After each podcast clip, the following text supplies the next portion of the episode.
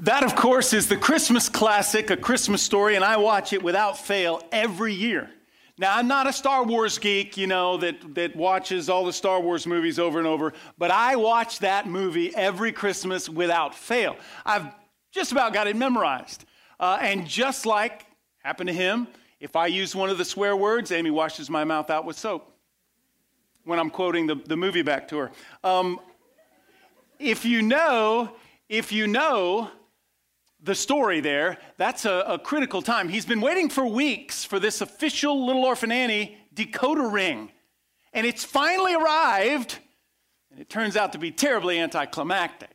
Uh, we're going to talk today about waiting. Now, many of you are New Year's resolutions type people. I get that. Uh, I'm not. I think Tyler did an exceptional job last weekend reminding us of the simplistic heartfelt desire to go after God intentionally, and what a great New Year's resolution that would be to walk humbly before our God. But some of you have written down things, you know, like I'm going to lose some weight, or I'm going to put a little money away for a rainy day, or we're going to get our finances under control in 2019, or we're going to pay off this debt, or, or move forward in some way.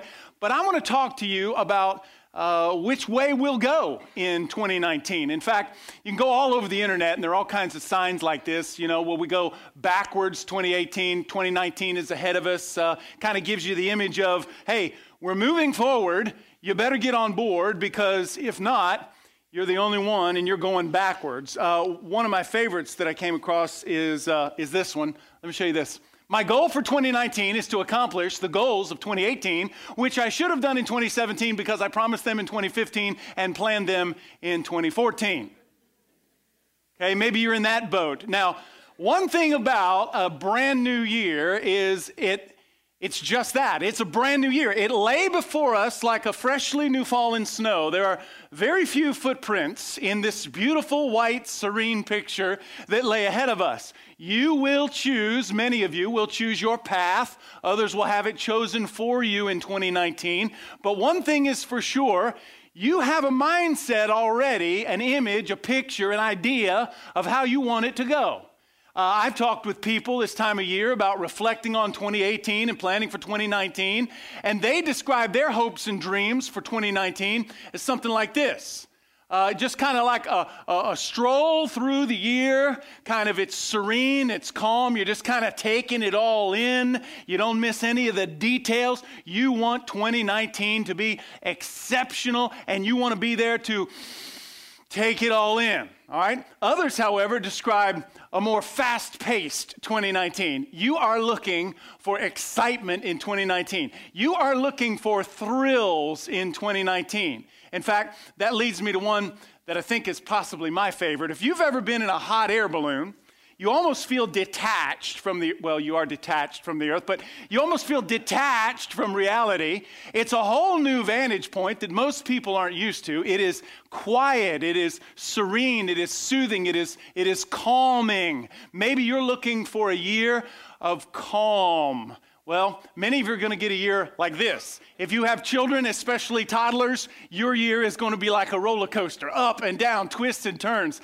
Some of you will have something unplanned, an expense, for instance. Sadly, maybe even an illness in 2019 that will send you twisting and turning, tumbling upside down and up and down. But now, I want to show you, I don't know if your year will be like a stroll through the, a mountain climbing or if your year will be like a trip in a hot air balloon or a, a roller coaster, but I can promise you, I know every one of us will have a year like this.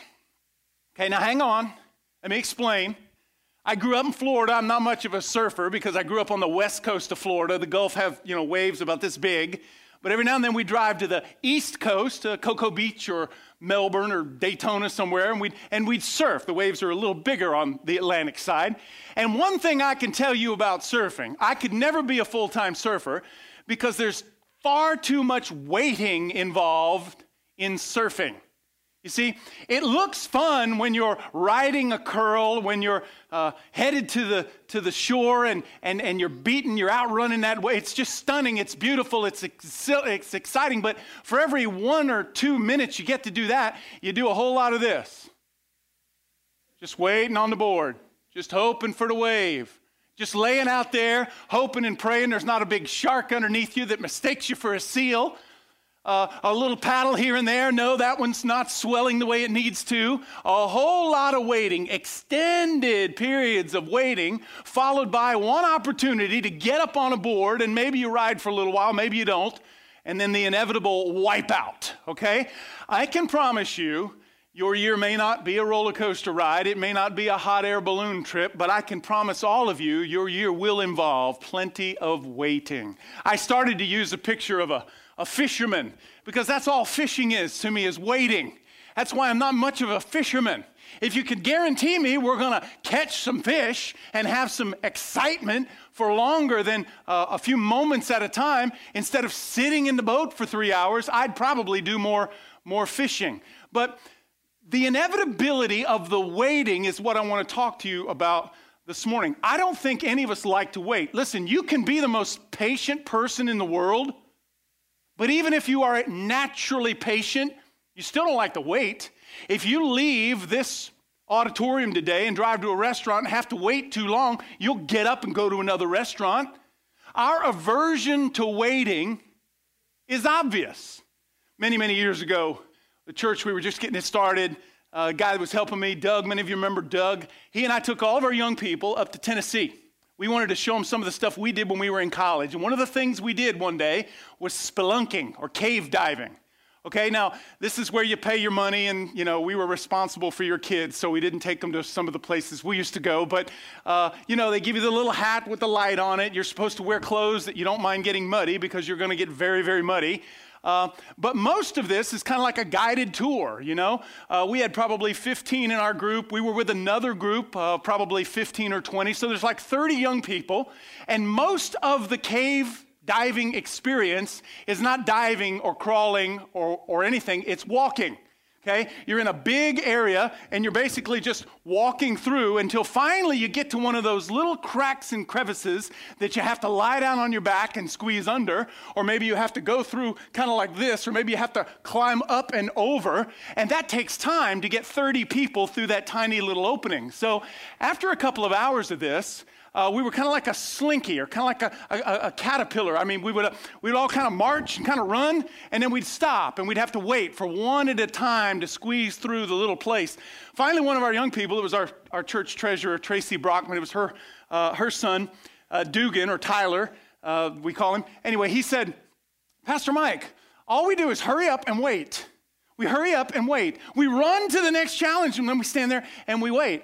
And it was obvious that these 13, 15 year old kids were getting tired of that process of hurrying up to wait. Well, listen, I do plenty of that in my life, and so do you. In 2019, I can virtually guarantee you will hurry up and wait. Waiting, while it goes against our DNA, is actually a significant part of the plan of God, and I want you to remember that. If in 2019 you are waiting on something, that is part of God's plan and it is intended for your good.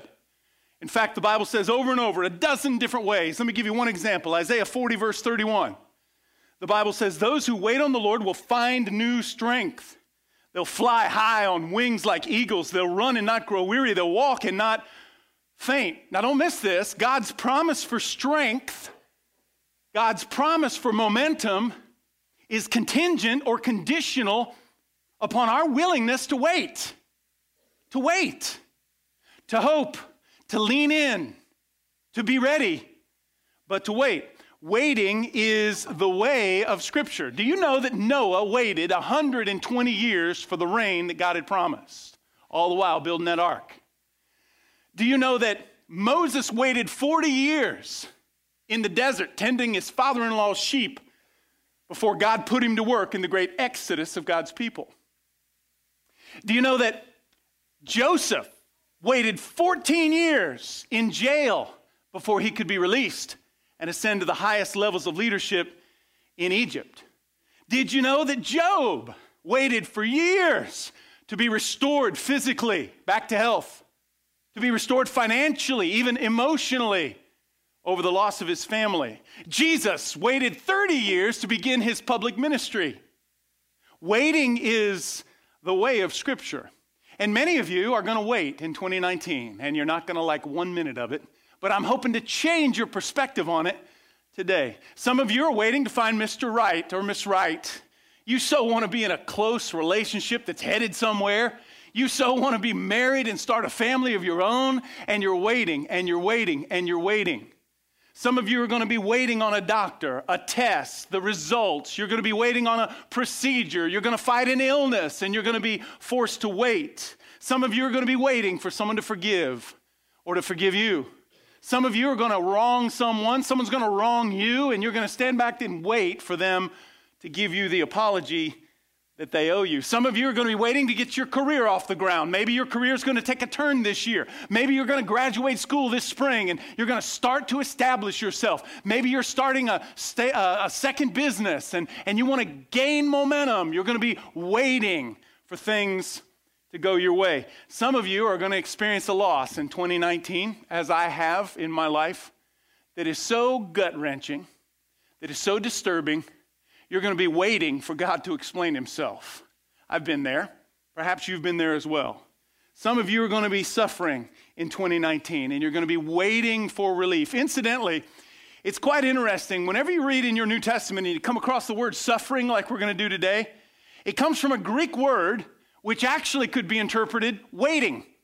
Sometimes when the Bible talks about suffering, it's talking about waiting. Now, I don't know about you, but when I have to wait, that feels like suffering to me. And it's not that I'm that impatient, it's just not part of my DNA to wait it out. Look, many of us will knowingly make a poor decision just to keep from having to wait. Many of us will knowingly choose the wrong course of action just so we can get things going. Many of you know I'm building a barn. Amy and I were almost done. We've been living in a 19 foot camper now for over two months. All right? The very first thing Amy said about her new barn over a year ago when we started to plan was she said, I want a farm sink in my kitchen. Now, do you know what a farm sink is? It's kind of one of these Chip and Joanna Gaines type sinks, if you watch Fixer Upper, right? Okay? It's this big kind of china looking thing. It's white. Uh, there's no divider. It kind of sticks out the front of the cabinet, which means it requires a special cabinet designed to receive a farm sink. Well, this past week, I worked hard on my kitchen. Got my cabinets all ready, got to put them in. The first cabinet I screwed to the wall was the sink base, and it occurred to me that's a regular sink base. That's not going to take the farm sink that Amy wants. So I called her here at the office. I said, Amy, We've paid, I don't know how much, for this sink base. I've already drilled holes in it, screwed it to the wall. It's ready to go, but it won't take the farm sink. Oh, Michael, she said. Listen, we weren't on the phone for 30 more seconds, and she had already dismissed the farm sink. Oh, well, I don't want to wait any longer. I want to get this kitchen done. I said, baby, wait a minute, wait a minute. The very first thing you told me you wanted in this new barn kitchen was a farm sink. And now, because you simply don't want to wait a few more days or a week, you're ready to chuck the whole idea. Yes, sadly, we are, because waiting is not part of our DNA. Let's talk about waiting because the Bible has a lot to say regarding both suffering and waiting.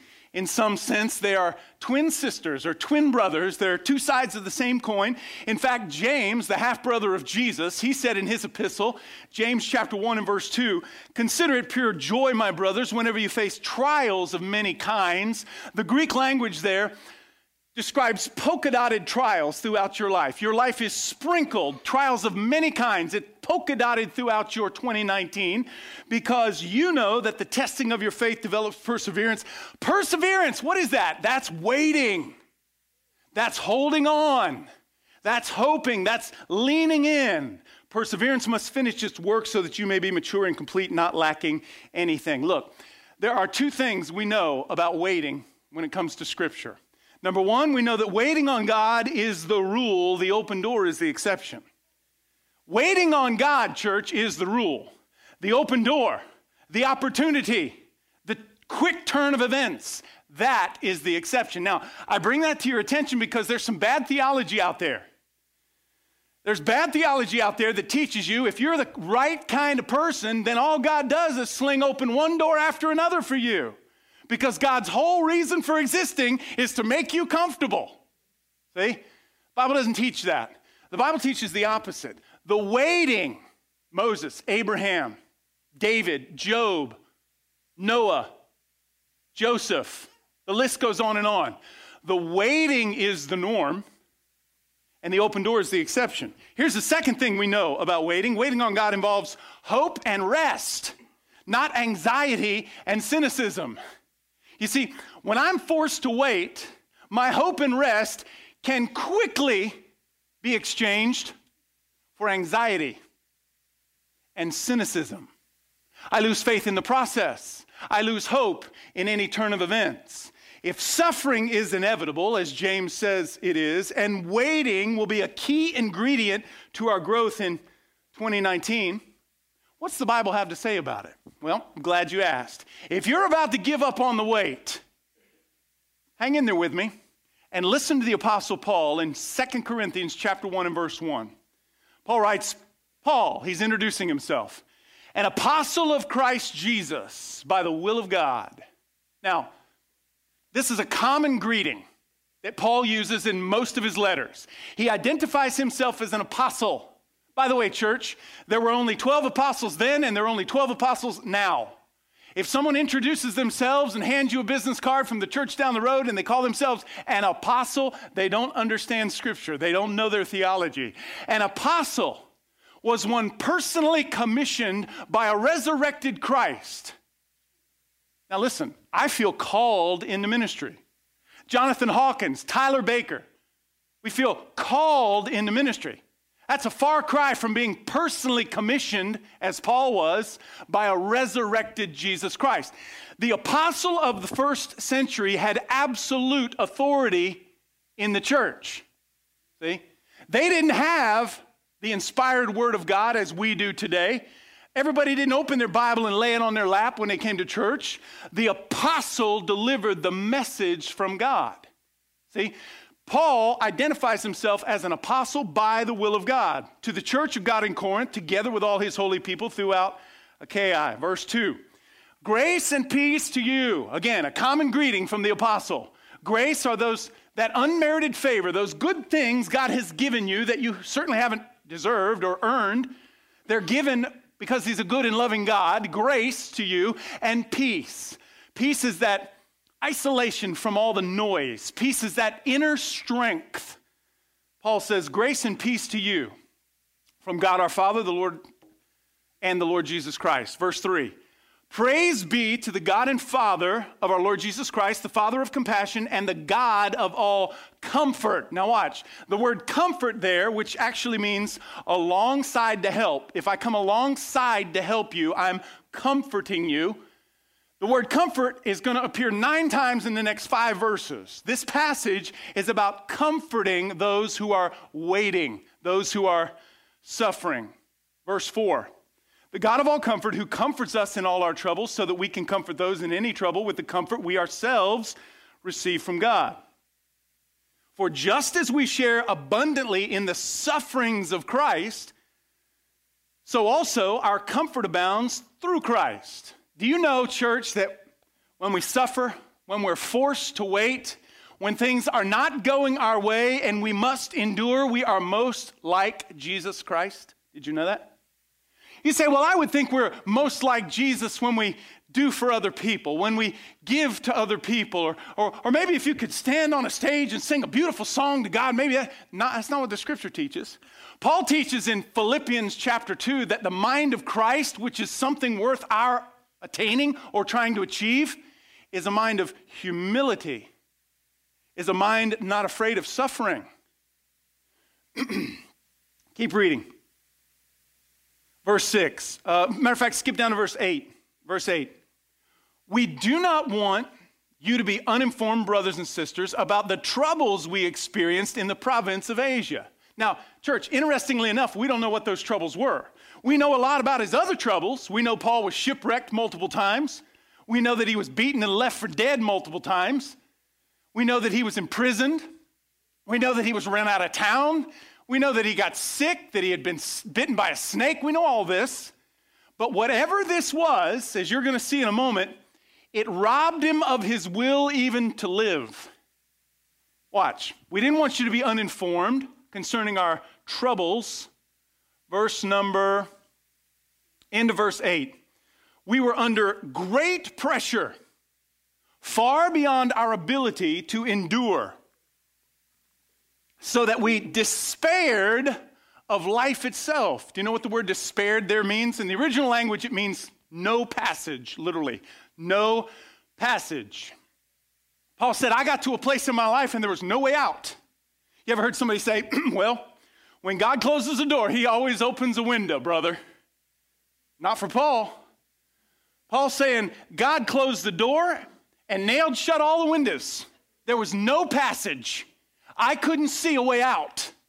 There was absolutely nothing in me that wanted to go on any further. Have you ever felt like that? Listen, if you haven't, odds are one day you will. You'll lie flat on your bed at night, you'll stare up into the ceiling, and you'll debate whether or not it's worth getting up the next day. You will question Maybe if things get bad enough, even dare God to go ahead and take you. Because there's just not anything worth suffering and waiting like this. That's where Paul was. I despaired even of life itself, verse 9. Indeed, we felt we had received the sentence of death, but this happened that we might not rely on ourselves, but on God who raises the dead.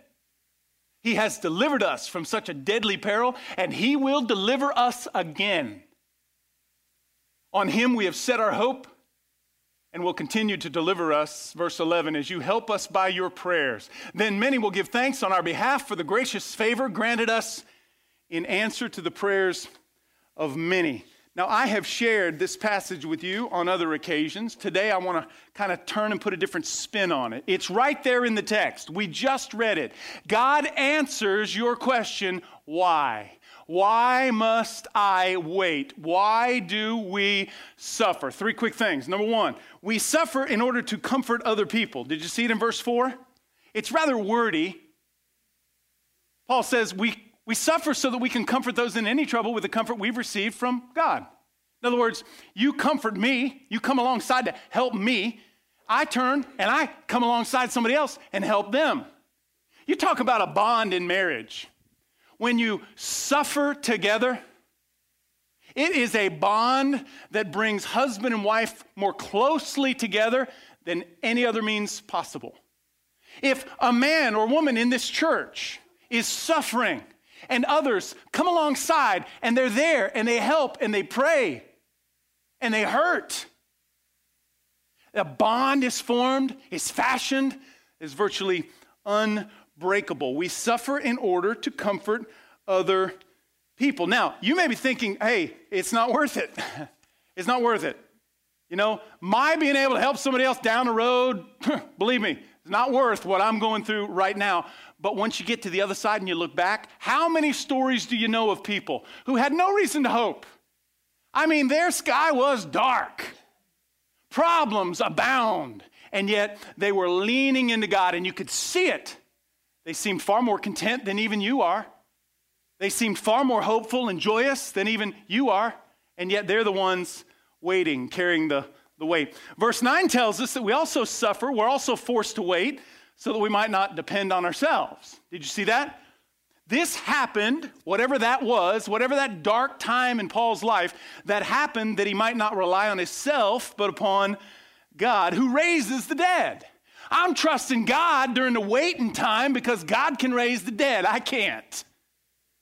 I learned not to rely on myself. The third reason we suffer is from verses 10 and 11, so that we might learn to give thanks. Do you realize that when you can sincerely offer thanks for even the darkness, I'm not saying that's easy, but when you can, you've identified yourself as fully surrendered to God?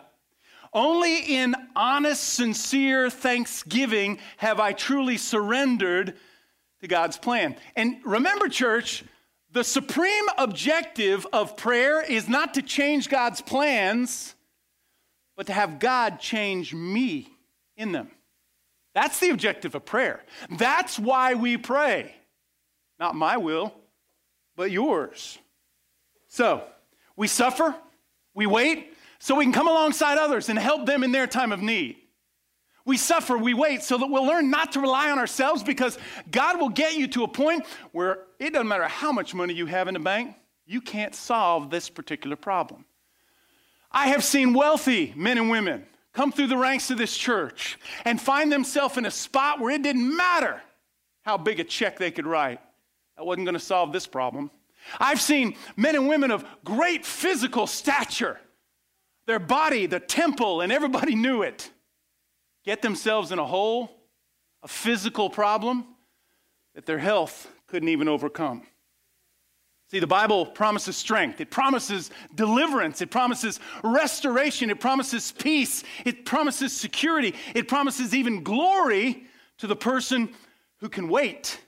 It's conditional only on our willingness to hope, to lean in, to wait. I like to call this maximum surrender maximum surrender. Listen, you want to get into a strong position in 2019? Surrender fully.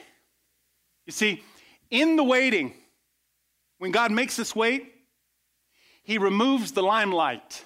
And some of us need that because we're prideful. We're basically proud by nature. You see, when you're forced to wait, if you are suffering, Nobody cares what great athlete you were in high school or college. Nobody cares how much money you made in your 30s. Nobody cares about the size and branches of the business you developed. God removes the limelight.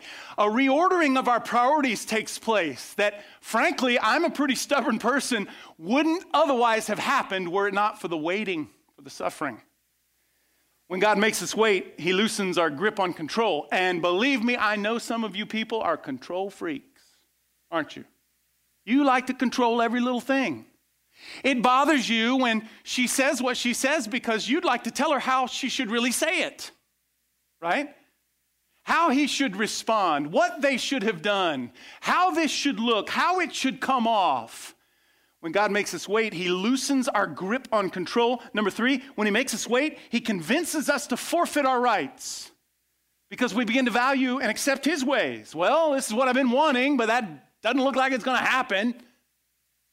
So we surrender. His plan becomes more important than our plan. And fourth, when God makes us wait, He teaches us that there's value in maximum surrender. Look, how many times have you gone into the circumstance and the way it was unfolding, it just seemed completely upside down, and it was like, okay, God, you've got some explaining to do here because this doesn't make sense.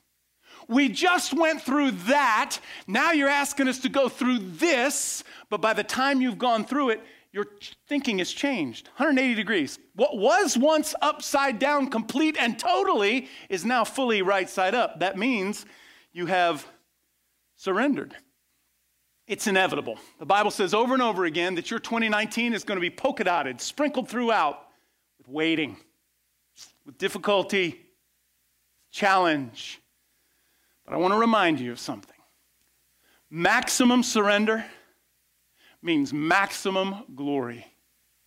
And what the Bible teaches is that every one of us has one, an advocate, if you will, that comes alongside us and knows intimately the detail of our circumstance and knows fully the emotion and the feeling and the time involved in our circumstance.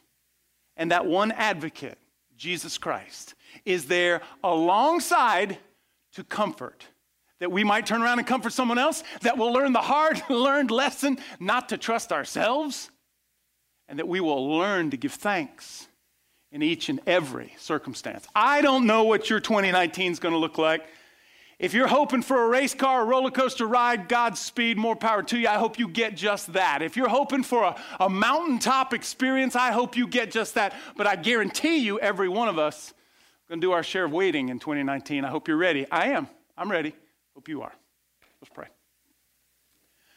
Father, I'm looking at folks that are waiting on divorce papers to show up in the mail. God, I, am waiting on others that are waiting for test results from a doctor.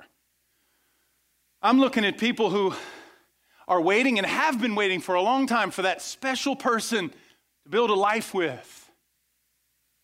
I'm looking at folks, God, who are waiting.